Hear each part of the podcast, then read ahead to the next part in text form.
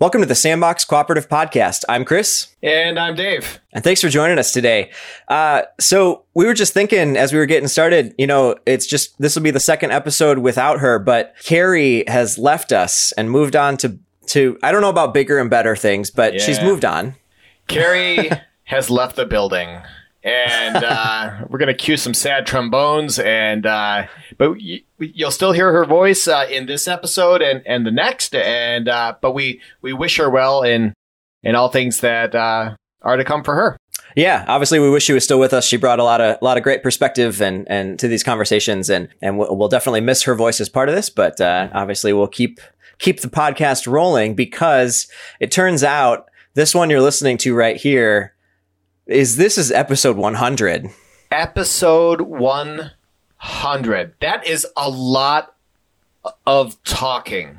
that, that, I mean, that's. If you've been with us from the beginning, first of all, how? Second of all, congrats. yeah. I mean, we started this thing, uh, the audio podcast. Uh, we've been doing live events for, for longer, but the audio podcast started in 2015. Five years on, a hundred episodes, actually over a hundred episodes, because we have some bonus episodes in there too. And and now we're sitting here in a global pandemic. I am uh, podcasting from my bedroom, and Chris is from his office at his house, and this is not exactly what the way we would have scripted it, right? Yeah, no, if you asked, if you told me in, in June of 2015 that we would be recording episode 100 uh, remotely during a global pandemic, I don't think I would have believed you, but here we are. Here we are. But thank you so much for for supporting us over all of these different episodes as we've we've grown right along with the podcast and we've talked with so many fascinating people. I'd love at some point to do a retrospective of some of these conversations because it's just been a just been an incredible ride and and thanks for for being a part of it. Yeah, and if you are relatively new to the podcast and you want to, uh, or if, you, if you've been listening for a long time but you want to go back and see some of the old ones, um, we actually have a page on our website, sandboxcooperative.com, where you can actually see uh, we've got some of the most popular episodes that are listed up there. We've also got some of our favorites. Uh, so if you're new or or what just kind of wanted to dig a little bit deeper, uh, we just really encourage you to check that out because there's a great opportunity to see some more conversations, hear more stories uh, just from some of the great people we've had a chance to connect with. Absolutely, and and and yet here we are, right in, in the middle of a pandemic, and and really, despite the pandemic, people are finding all sorts of ways to continue being creative developing community, making podcasts, putting good stuff into the world. And we want to share uh, some of the stories of people that we know. Yeah. So in this episode, uh, we'll start off sharing our conversation with Matt Penz about the way his dental practice uh, has adapted to the realities of COVID 19, all while keeping the office a safe, warm, and welcoming place for patients. We also talked with our friend and frequent Sandbox guest, Heather Lynn. She shared about the ways that she has taken her music online during the pandemic and continued to develop a virtual community through those musical experiences. So, with that, welcome to episode 100 Creativity in the Age of COVID, Part 2. Welcome to the Sandbox.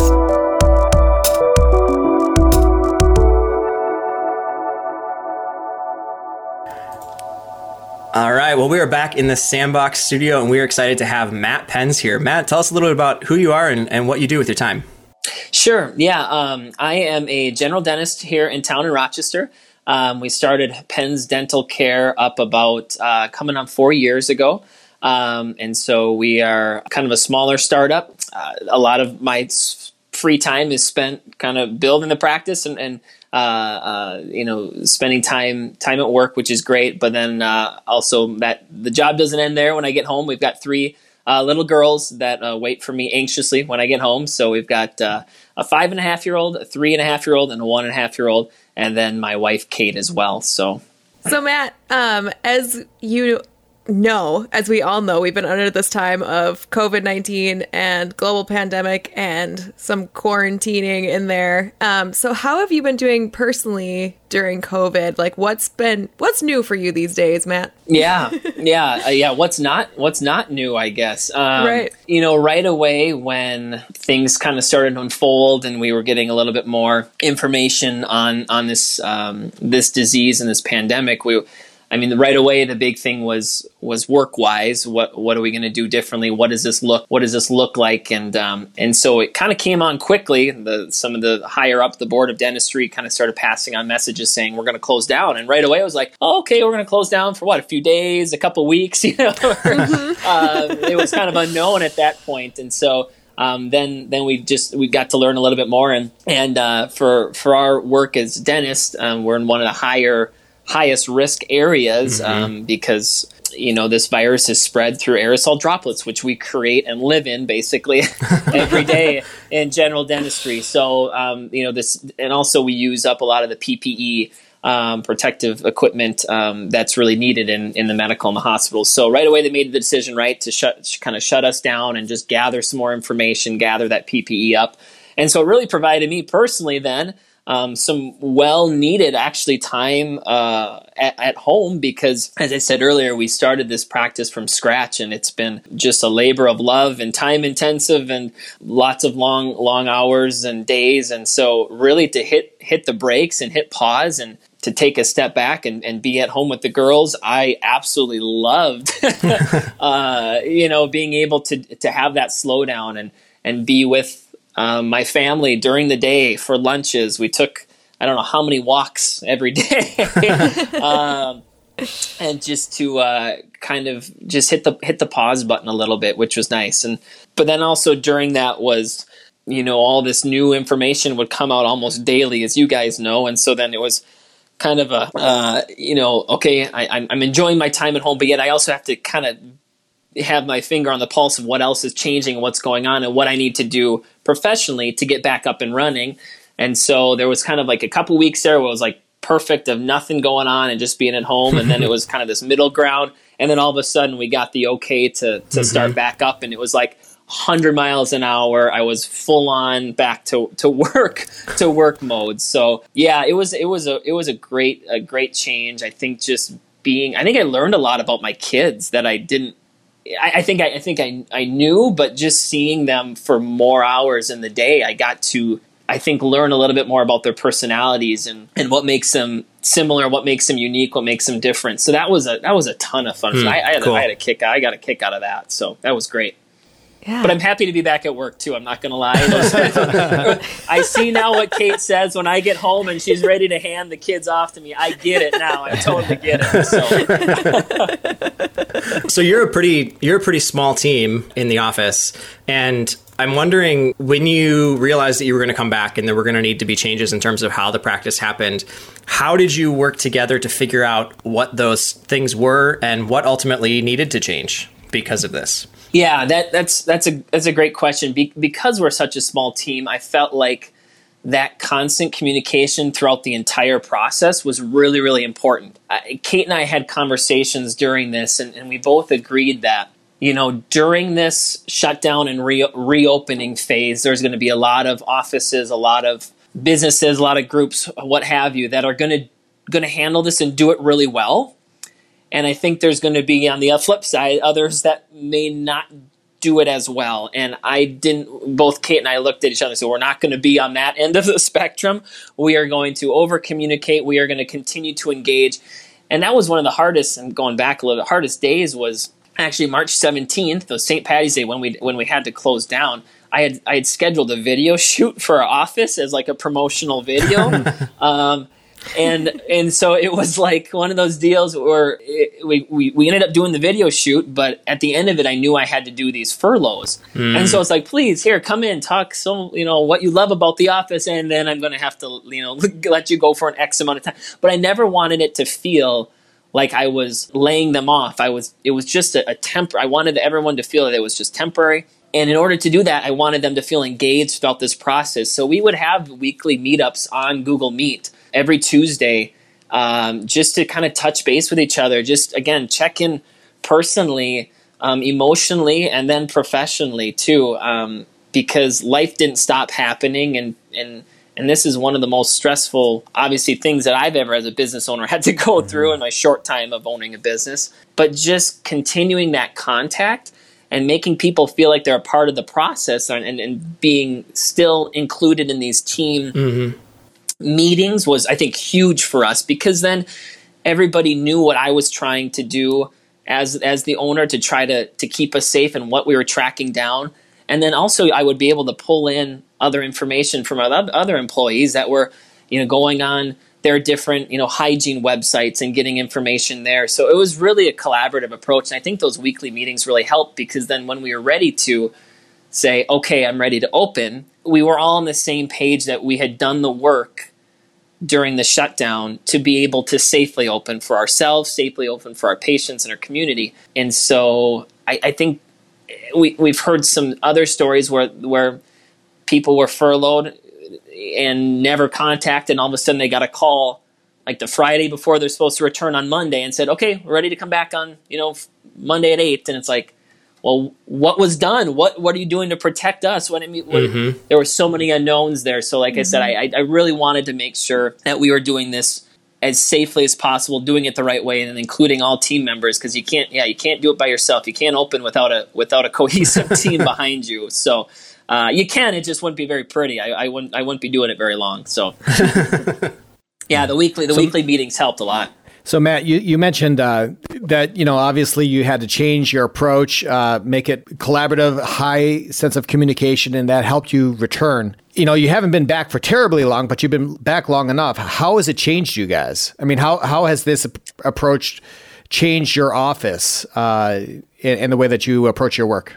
Yeah, I, I, I think we've always, as a smaller office, we've always taken a lot of pride in that small community, really family kind of based feel. When people come in, we want to really make sure that we we convey that like you're part of our Penz Dental Care family now. We're going to get to know you. We want to know about your family. We want to know about the activities, your vacations, stuff like that.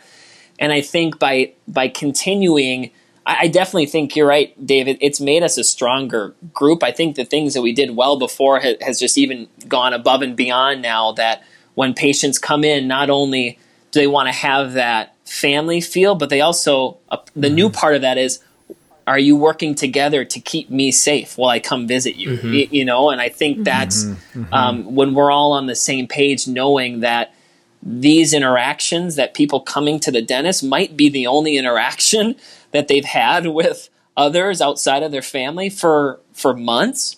Like we all have to just be really on the same page and and uh, just aware that every little thing we do and talk about and how we conduct ourselves as a team directly relates and portrays what what we're about as an office. So it, I think it's it's taken our foundation of what we were striving to be, and I thought we did a good job. And I think it's actually even made it made it better, made a more cohesive team. And the caring portion now it's not just caring for your dental health; it's like we're caring about the health of you and your your yeah. family and the the elderly that you mm-hmm. may be taking care of and and it's just it's a it's a whole different it's a it's a whole different animal but um, I, I am so proud of our staff and and how they've responded and uh, um, I think I think they're doing a great job. Would you would you say that there's a uh, that your work the changes that through work are mirrored at home as well? I mean, because you had to change the way homework too. More time with the kids, more time with Kate, more you know, like and and so it's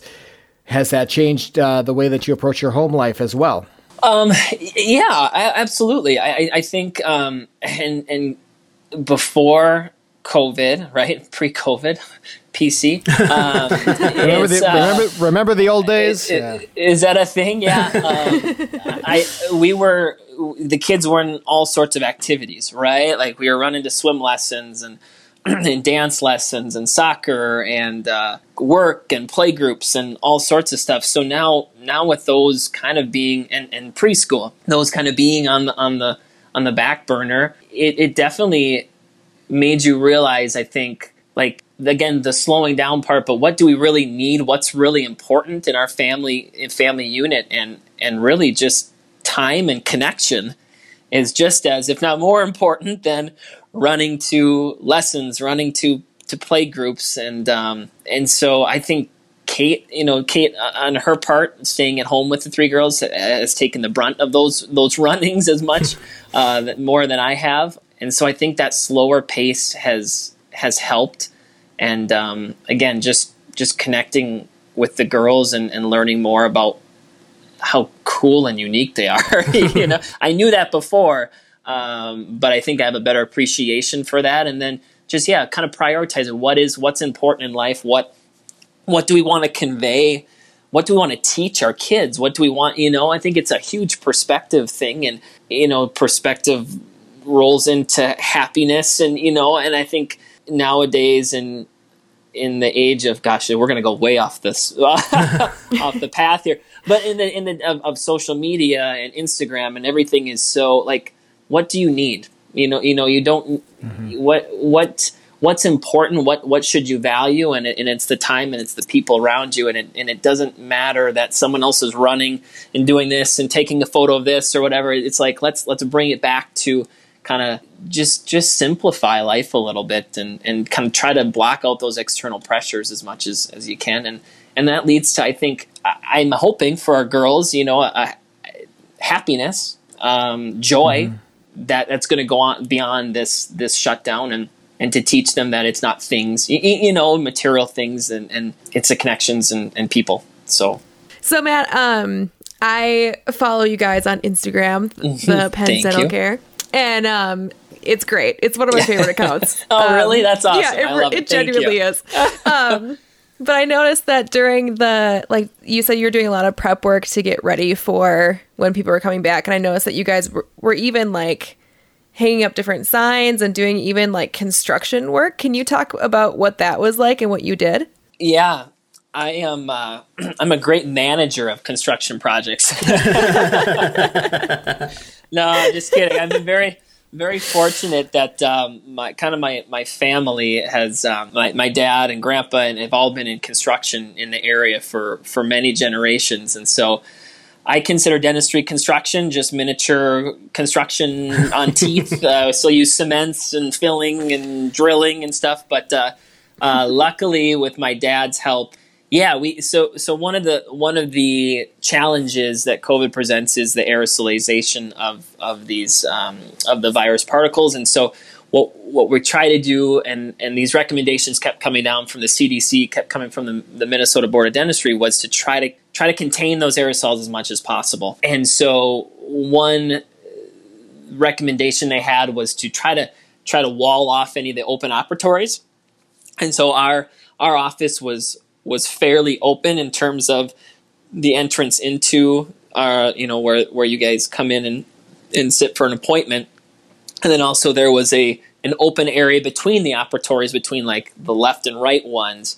Uh, so there was an entrance, and then one. So we. So the challenge was how do we how do we close these off, but yet still fit the aesthetic of the of the office, but yet not spend a ton of money because we're shut down right now and nothing is coming in um, so that was that was a that was a tricky balance. And, and like I said my dad is is pretty pretty handy and was able to come in kind of visualize what we wanted to do. So yeah we ended up building partitions and walls in between the two operatories. And then you know uh, he had the vision for putting like a, a, like a glass barrier then after we built the wall up and, and kind of butted up against to the windows on the outside um, just to create a, a, little bit of a barrier again, just to help help our the safety of our staff and patients.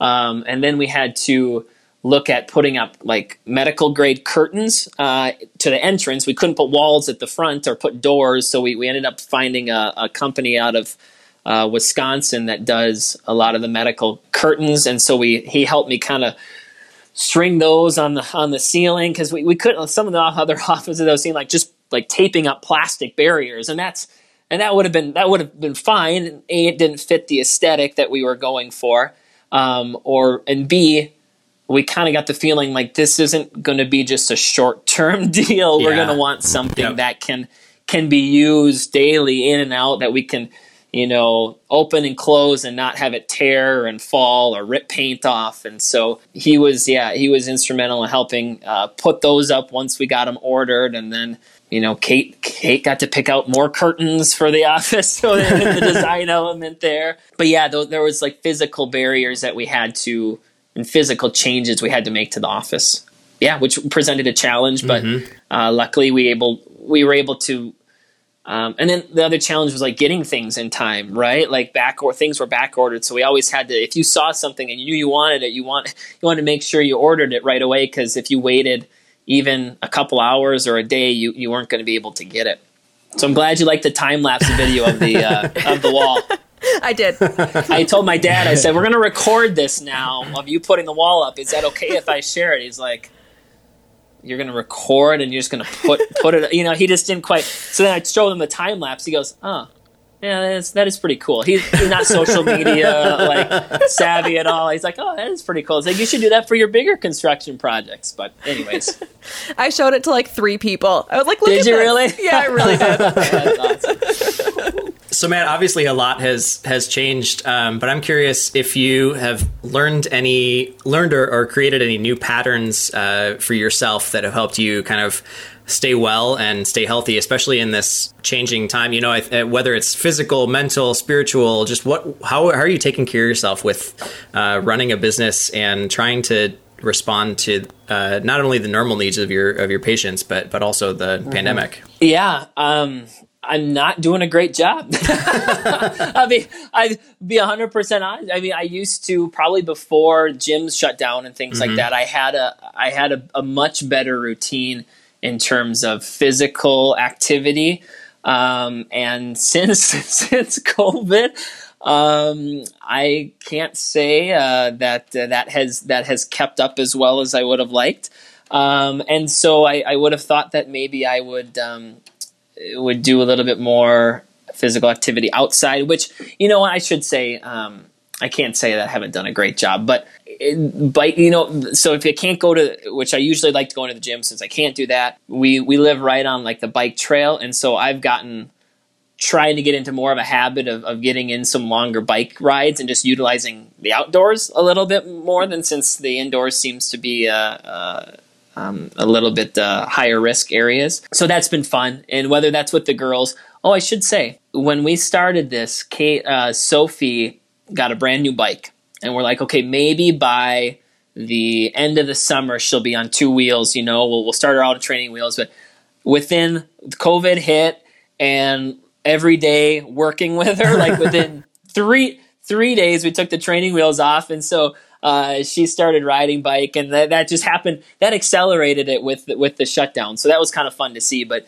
you know, going on bike rides with her, and um, I, I think I I spent a lot more time outside and, and on walks, and I think learn to appreciate more of just the beauty and, and, and nature and finding kind of calmness in that, um, which I always enjoyed, but I don't think I appreciated as much in just taking those those moments in and and then I think being able to do that with our girls and seeing it through their eyes was was kind of cool and unique too. And again, they notice so such minor details of things that only kids can, where us adults get so busy and just pass over you know everyday things, but they find kind of the uniqueness in it. So. Um, but yeah, trying to get outside, trying to do more bike rides with and without the girls. I wish I I, I, I haven't gotten into doing any meditation or reading or just kind of quiet time to myself, which I think could be beneficial for sure. We started in on some audiobooks and that was that was good. Didn't finish the audiobook yet, so you gotta get started and then you end but uh, it's just been it's just been a busy time and uh, if i can't get the physical exercise in i think just you know just honestly trying to get enough adequate sleep at night too is super helpful in staying healthy Yeah. um, and so just trying to set set uh, a better a better schedule of, of you know okay at this time we're, we're we're putting the phones away we're gonna you know not stay up on TikTok all hours a night and scroll on that, and then your brain's going, you can't fall asleep. So trying to keep that out of out of the bedroom. And um, but no, I, I I'm looking forward to. I think, of course, throughout this whole deal, we decided to buy a house too. So we're moving. we're we're closing tomorrow and moving on Friday. So really, Nice. these last couple months, Congrats. I would say um, thank you. Um, w- haven't been the uh, it- it's just it's been it's been really busy but i'm looking looking forward to carving out a little bit more me time here if, if things ever ever settle So the part that I love is that uh, you know, since you and I work out at the same gym, every time I see you, I go, "Hey, Matt, I didn't know you worked out here. this, is, this is like the worst. time. Every time, it's like the worst thing you could say to anybody at the gym. Hey, Yeah. you, you're never here. You're never here. I never see you here. You're never here. That's pretty good. That's right on. That's pretty. Uh, uh, aside from that, what would you what would you say is like maybe the one of the bigger things that you've learned, or a, a, a chief learning, or a, a, big learning for you during this time about yourself, about your work, uh, about the community? I, I kind of touched on it earlier. I, I think with with myself and and the family, slowing things down. Um, I, I think there's such a, a rush to keep up um, with our life beforehand, whether we knew it or not, or whether whether it was conscious or not. It was just it was just part of the culture, right? It was just part of this is what you do with three little girls. You you run and you run and you keep them busy and you uh, get them involved in activities and and I think what uh, one of our our family f- friends has, has told us uh, before. Don't you don't need to bring the kids to Disney World if they're if they're happy with with going to the neighborhood park. You, you know, like it, it's mm-hmm. it's it's this expectation versus what do the again personally it's all a lot about our kids. So I, I keep talking about them, but mm-hmm. um, you know, expectation versus what do the kids just really need? What do they what do they want? They they they're so young and and haven't been influenced by uh, you know our our fast paced culture as, as, much. And so when you really just strip it down and, and see it through their eyes, like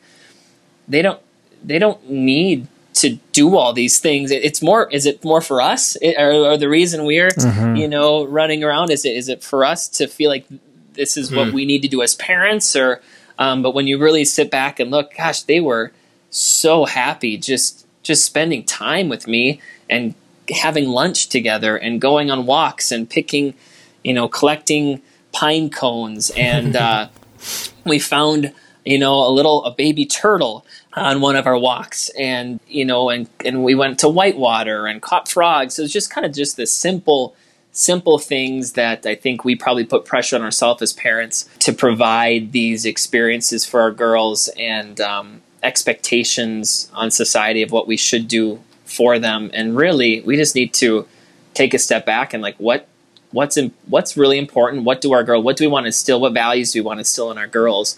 And what do they really need? You know i think needs and mm-hmm. wants have really shifted during this too um, and given us really good perspective on on that. So family wise that's that's what i would say slowing things down and just kind of focusing on what's really important for for our girls professionally, man, I, I, we we touched on it again too. Teamwork, teamwork has been huge for us, and I just, I really, I knew I had a great team before, but I think through hard times like this, you really it shows the true character of the people you have and, and the people we have on board. And we've got a really great group of just caring people um, that care not only, you know, like I said, their dental health, but and, and people's social lives, but also just their their their whole wellness. And again, making their interactions here um, as as as pleasant, as safe as as we possibly can. Um,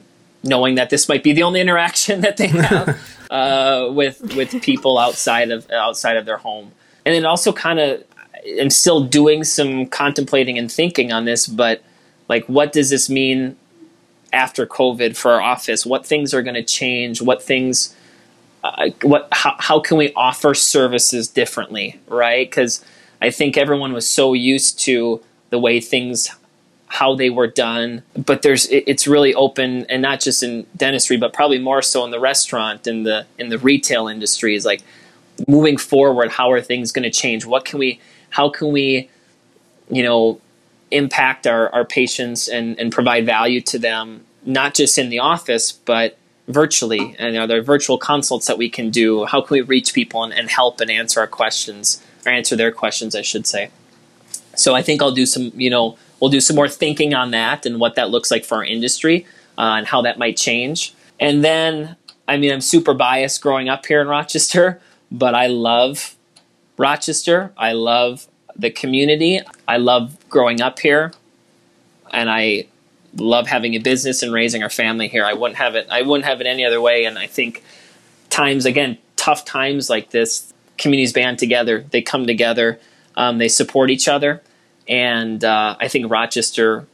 I, I, I, wouldn't expect anything else of what, what they've done the past you know couple months is and the people uh, of this community really coming together and helping helping each other because that's the only way we're going to get through this is is together and, and mm-hmm. help and helping each other and you know shopping local and providing um, services to those in need, donating to homeless shelter. You know, I mean, just we've we've got so many people. I think Mayo. It starts with it starts with Mayo and and the and the legacy they've started, obviously in town, and that the needs of the patients come first. You'll hear that and everybody who who comes through Mayo, and I think that trickles down to all the different um, industries in town, um, and um, it just the care the needs of other people and, and, caring for them. And I think that's that's been exemplified throughout this throughout this last couple months. So I'm I'm proud to say, yeah, that I live here and I'm proud to to have a business here and, and grow have, have grown up here. So having having lived through uh, this this time of of COVID and it's still stretching on into who knows how long, right? Uh, what is what is some wisdom that you would share uh, with others about navigating it all? I think what I've I've drawn th- throughout this process, I've drawn a lot on my experiences as an athlete. I played I played football growing up. Um, played it at uh, at St. Olaf College, um, which we beat Gustavus all four years that I was there. But just that's a side note. side note. that's Sorry, that's because I wasn't. That's yeah. that's because I wasn't playing. that's right. That's right. I'd have owned I, you. I would have owned you in another yeah. era. I would have kept my red jersey on, Dave. I would have kept my red jersey. Um, but um, I, I think I found myself kind of going back to those those times of of of preparing for a season or preparing for a game hmm. or, a, or uh, having an off season you, you know, I, I think you can sit and and this is going to be kind of again drawing on my football stuff. You can sit and say, okay, why did this happen? You know, woe is me. I've you know this it, it shut down my business. I've got all these things that are stressing out, and and this isn't fair, right? And kind of playing a little bit of a victim mentality. And I guess maybe just the way I was raised or the coaches that I had, and it was always it's it's what what can you do what what can you do next what what's don't sit there and feel sorry for yourself. Go figure out the solution to the problem and and and and kind of pick yourself up and, and go to work and and you're, you're not going to change anything. You can't change what's happened. You can't the things. I mean, there's, there's so many things of this of this COVID thing that have been out of our control, right? And the whole thing has been just out of your control, mm-hmm. and, and you can sit and be frustrated about that, or you can say, what are the little things that I can control? What can I do so that when we're back up and running, what can I do with my family, um, and focus in on those things. And I think it, it was kind of like trying to trying to find PPE for our office, all the all the protective equipment. It was it was just kind of like we, we have to do it takes what it takes, I guess. And that's that's actually the book that I was the audiobook I was reading is from a sports psychologist and and his his you know mantra is neutral thinking and and it takes what it takes it takes what it takes. If you, if you think you have a choice in this whole deal, you're wrong. you know, if, if you wanna if you wanna be the best office in Rochester, like we try to do, or the best dad or the best husband, there's really no choice. it takes what it, it takes to to get it done, and you you can't feel sorry for yourself. You just do do what's needed, do what's necessary, and and keep moving forward. And so I, I don't know. I kept I kept relying on that through these tough times, and again, you hear these, you know, tough times don't last, tough people do, kind of things like that. But I mean, it's it's mm-hmm. you have to have thick skin. You have to be able to finding the, the, the ways that you can make a difference, the ways that you you you can control um, to keep you moving forward. Because otherwise, this thing is gonna it's going to mentally drain you. It's going to emotionally drain you. Mm-hmm. It's going to be physically draining. Um, uh, and kind of navigating this as a business owner, as a father, as a husband, but just to keep to keep working hard. There's no substitute for hard work either. Um, and if you put in the work now, and like I told our staff, and I, I started this conversation, I think there's gonna be a lot of offices that are gonna do this well, and others that might not do it as well. But if we put in the work now, that's gonna set us up for a future of you know um, success and how we connect with our patients now are going to directly relate to the referrals that hopefully people will send our way afterwards because they felt super comfortable and, and taken care of and safe when they came and, and saw us in the office.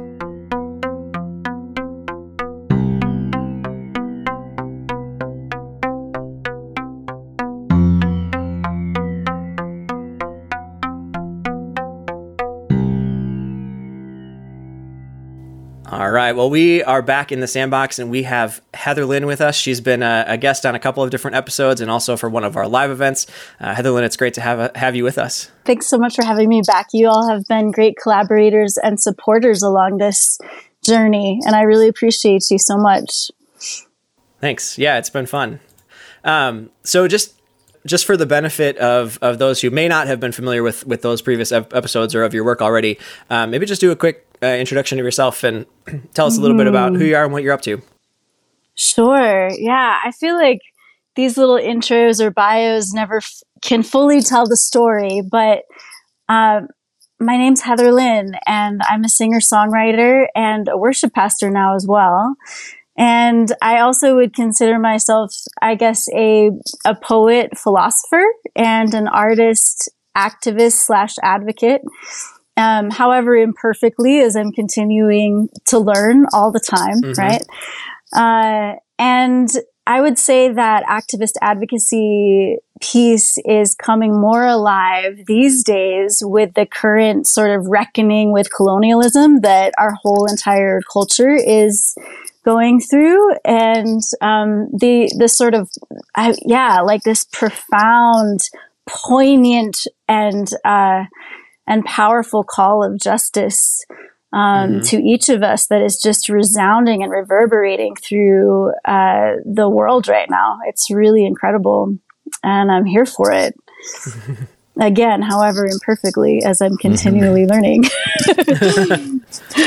yeah, I wanted to ask you, you know, what's new for you during COVID? Uh, this this time, mm-hmm. this pandemic living that we've got.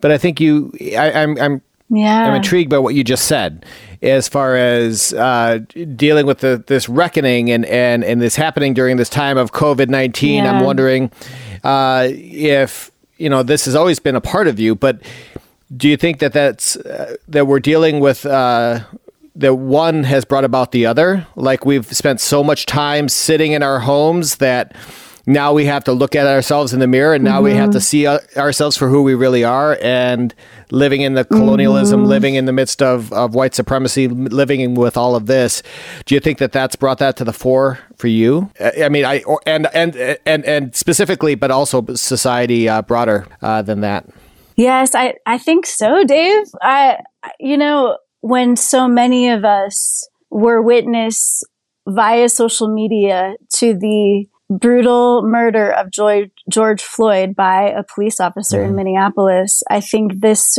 that was a powerful awakening for so many mm-hmm. people in a way that was more pervasive than possibly ever before because so many people have been brutally murdered mm-hmm. unjustly mm-hmm um, brutalized by police officers.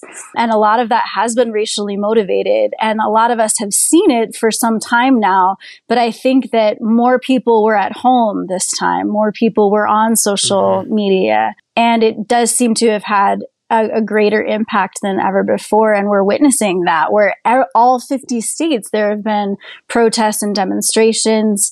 I think under 20, but but some in the teen numbers of countries also um, standing up and saying something's got to give here. Like um, we mm-hmm. can't, we we can we can no longer be so white centric. There needs to be equity and justice, true justice, and peace through justice, not just a, a sort of peacekeeping that keeps things quiet and diminishes anyone's voice. Mm-hmm. Mm-hmm. You know. Yeah.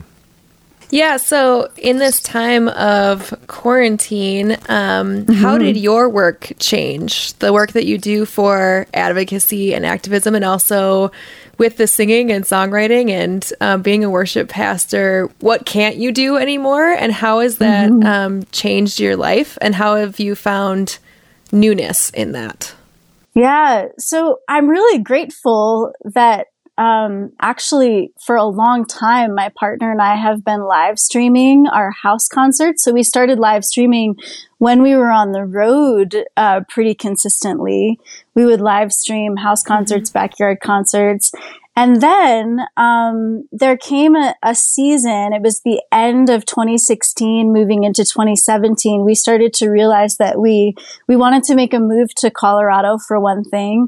And we were starting to realize we might need to slow down for a minute for our own health and well being and mm-hmm. also to begin to um, recoup some of the costs that we had eaten on the road. Like we went, we went into debt to, you know, kind of like follow our calling and um, mm-hmm. and so we knew that we might need to to taper off some of the touring, um, but still wanted to keep in touch with people that we had met and like amazing friendships and and connections and collaborations around the country and the world. So we started creating uh, a live online with Heather Lynn series. So we started creating content for an online series back in December of 2016. 2017, I started my story dwelling show, um, which is in depth conversation and live music. And so I'm grateful that we already were in that sort of mode. Um, so the big difference now, of course, is that like, we're not doing any in-person shows to keep everyone safe. I mean, I feel like the the livelihood that I am able to create, it's dependent on a healthy respiratory system. And even as things are starting to open back up, I'm I'm still pretty tentative about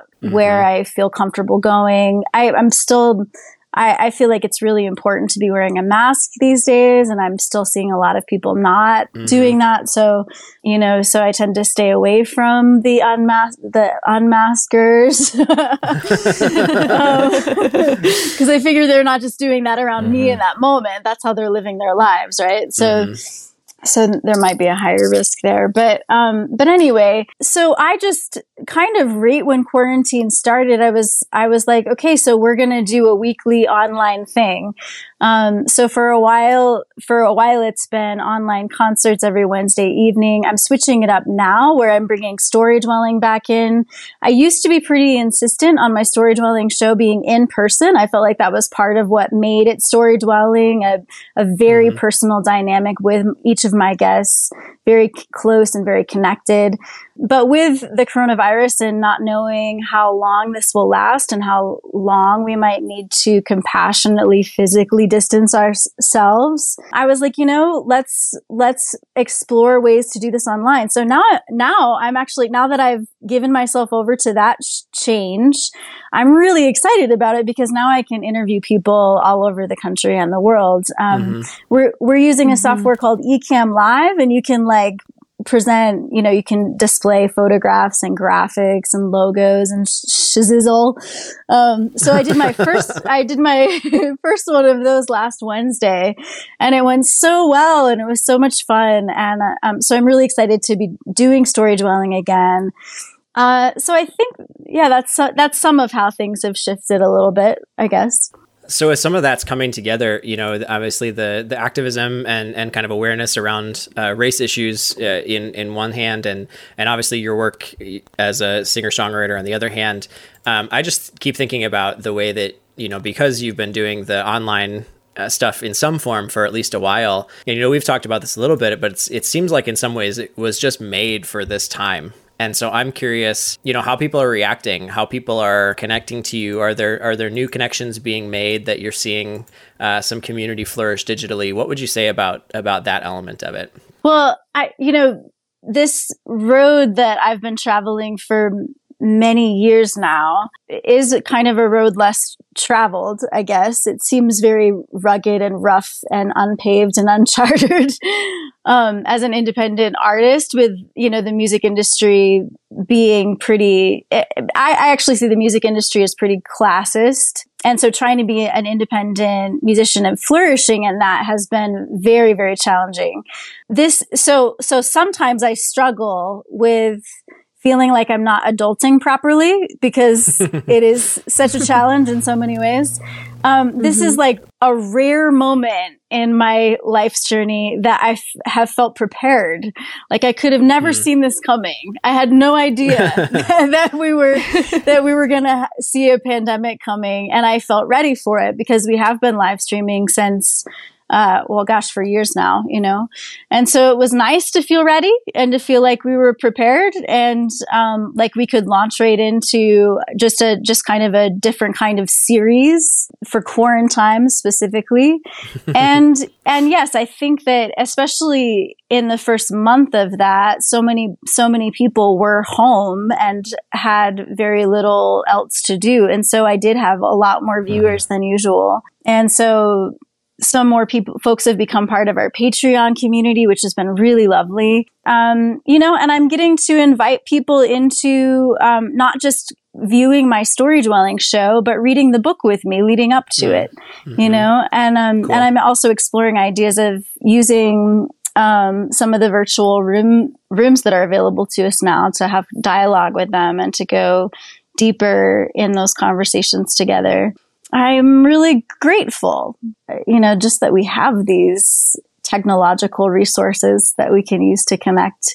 Sometimes it doesn't feel like enough because our bodies need healthy touch and closeness and connection uh, as well, you know.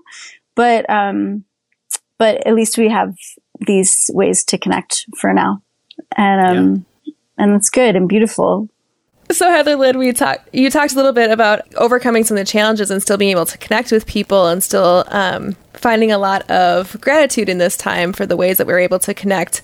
Mm-hmm. And then also just your comments about you know humans needing human touch, and that's something I've been thinking about a lot recently and even like those whose love language is touch like how are how are they doing and i was curious um, for yourself how have you found to stay well in all of this what is your have you found like a new normal that helps you to stay um, healthy and well or something that's working for you? Yeah what are you doing that's helping you stay happy and joyful?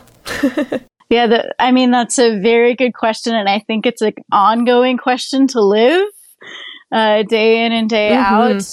I do feel very grateful to have I, I do have a, a, very good partner in my life who I can still be close to and snuggle with and I don't know what I would do if I didn't have that um, op- opportunity in my life. I think it would be very very hard. Every Saturday evening I get together with a handful of people to you know live stream our our worship service. And sometimes it's very painful to be so close and yet try, seeking to honor and out of a place of care, not hugging these people that I really care about, mm-hmm. you know? I experience a similar pain and a similar ache sometimes when I tune into the live streams of other musicians and artists that I dearly love because there's this feeling of being so close, but, but not, right? Um, mm-hmm. So close, but so far. And so sometimes it's just so bittersweet. It's painful, you know? And so I actually have kind of had to think about am I in a place where I really want to show up to this virtual event because of mm. the way that it impacts me emotionally or or psychologically. So I think that there is a an ongoing practice of mindfulness, at least for me, um, however imperfectly. Um, you know, like I don't, I'm not always mindful, but I but I'm seeking and trying. I have an intention of being aware of how I'm being impacted in a in a a particular, you know, encounter, even virtually. and sometimes I have felt uh, fatigue of like, you know, to just being zoomed out. And uh, mm-hmm. I think mm-hmm. I think that's a, a very real thing. And I, I think that there's it's just a real thing to sort of notice and, and pay attention to that there can that the paradox exists within us where it can be so good and beautiful to be connecting um, even via zoom. And at the same time it's not the same kind of connecting because people's eyes are like all over the place and you're never re- really fully making eye contact or you're not yeah or it's just weird right like when someone's like this or it's just um it's it's just a real thing right that like I mean, I think that all of us here will probably have a really lovely sense of of satisfaction at getting getting to see each other. Um, but mm-hmm. but it'll also be like, oh man, I can't wait till like you actually take a road trip here to Colorado and we can we can put our arms around each other and we can toast our whiskeys, you know, um, you know. So I, I feel like there's a simultaneous um, you know, gift to be received. And there's also just holding space for the ache and just loving on your ache and um, knowing that that's a reality, it's a real thing, and it's okay to feel sad about it. And it's just okay to feel things. It's okay. yeah. Which I think most of us need to continually remind ourselves, you know? Mm-hmm. Or if we're in this place of like, why am I feeling this funky right now? Um, just to acknowledge like oh well all of these things are pretty freaking funky right now. You know? And the and the weird the weirdness is so legitimate. I also feel like part of the absurdity that we're experiencing though is part of what has made this um, environment so fertile for revolution which is so incredible. It's amazing. I was interested in something you you had mentioned uh, as we as we talk about being zoomed out and looking at screens and our eyes are all over the place and then I think about going to the grocery store and walking through there and we just start ignoring each other in ways that we would have had some engagement with one another. Like we're walking past cuz we don't really want to be there eh, eh, for too long and then you have people who are not masked, and I have no time for that. And you keep walking, and and so like uh, social norms and the ways that we connect yeah. have all been thrown up in the air and i don't and they haven't come down yet so we haven't settled on the new thing yet as somebody who mm-hmm. connects you're you do such an uh, incredible job of building community and connecting across time zones across people groups across all these different things, you're navigating a, a, a, just a new landscape, and, and, and the norms haven't even settled yet. So it's it's it's got to be a very difficult walk for you and and for Jason. Yeah, I mean, anytime you're trying to create connection, I feel like no matter what the context, um, being genuine is really the thing, right? Being genuine and caring about the people that you're interacting with or interfacing with, um, having empathy, um, having curi- genuine curiosity for how they're doing and and showing that. Um, so even if you can't do it with your facial expression because you've got a mask on, you can do it with mm-hmm. the tone of your voice. Mm-hmm. You know, yeah. And I I feel like you know one of one one small but significant difference in doing online concerts is that you know I don't I, am not feeding off the energy of people in a room with me. And so the mm-hmm. only way to really do audience engagement is by um, calling on people when I see them show up in a live stream. You know, so I'm looking at the comments and I'm looking at who's showing up and I'm saying hello to them and acknowledging mm-hmm. their presence and thanking them for coming and trying to engage people in some sort of dialogue of, of ways that they've you know, for example, their, you could say their gratitudes and their griefs, knowing that we have both of those and we hold them in tension in our bodies and in our minds and our awareness. And so inviting people to engage me in, in ways mm-hmm. like that, even in between songs, you know? Um, so I think, I think that's getting at mm-hmm. some of what mm-hmm. you're, you're asking about. Um, just different ways. They're, they're small, but significant ways to connect with people and engage them. And um, a little bit of that too when we're live streaming our worship service. Uh, there's all kinds of great ways to do this, right? So I don't think that there's one right right way to do it. Um, we're all doing the best that we can. So we happen to use Facebook Live. So our small team gets together and we do the we do it live. We have found that you know it works in that sort of context, we banter more. And I have this idea, this feeling that as we're bantering, those um, the mirror neurons that people are picking up on as they're viewing the live stream they're experiencing that in their bodies you know when they see that mm. connection happening. And and we also invite them to share stuff with with us in the comments as well. And so that's how they're interacting with even the the story that we're sharing or the text we're meditating on or the songs that we're singing you know so I'm grateful for that. It doesn't, it definitely isn't fulfilling every aspect of, uh, you know, our needs for connection, but, but needs are being met, I think, on some level.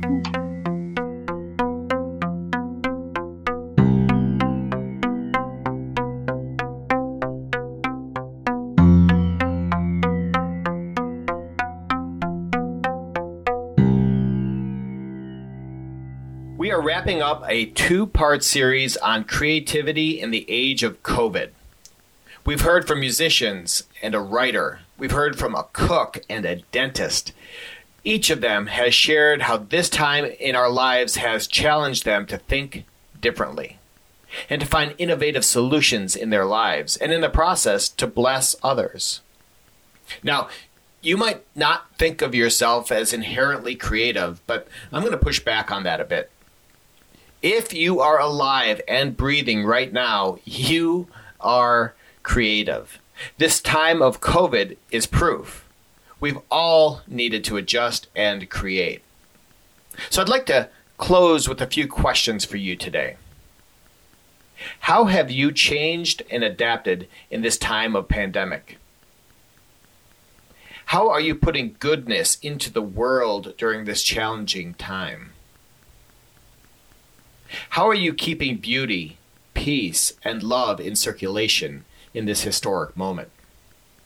Look, it might be big, it might be small, but with each of us adding to the equation, the world shifts and becomes, even if it's just a little bit, the world becomes a little more beautiful in our wake.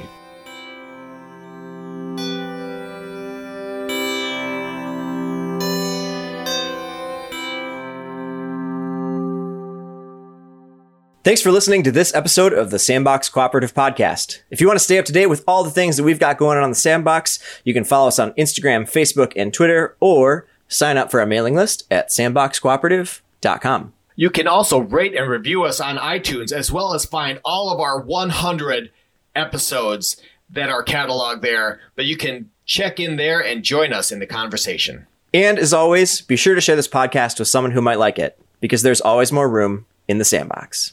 Until next time, we'll see ya. Bye. Please watch your step as you exit the sandbox.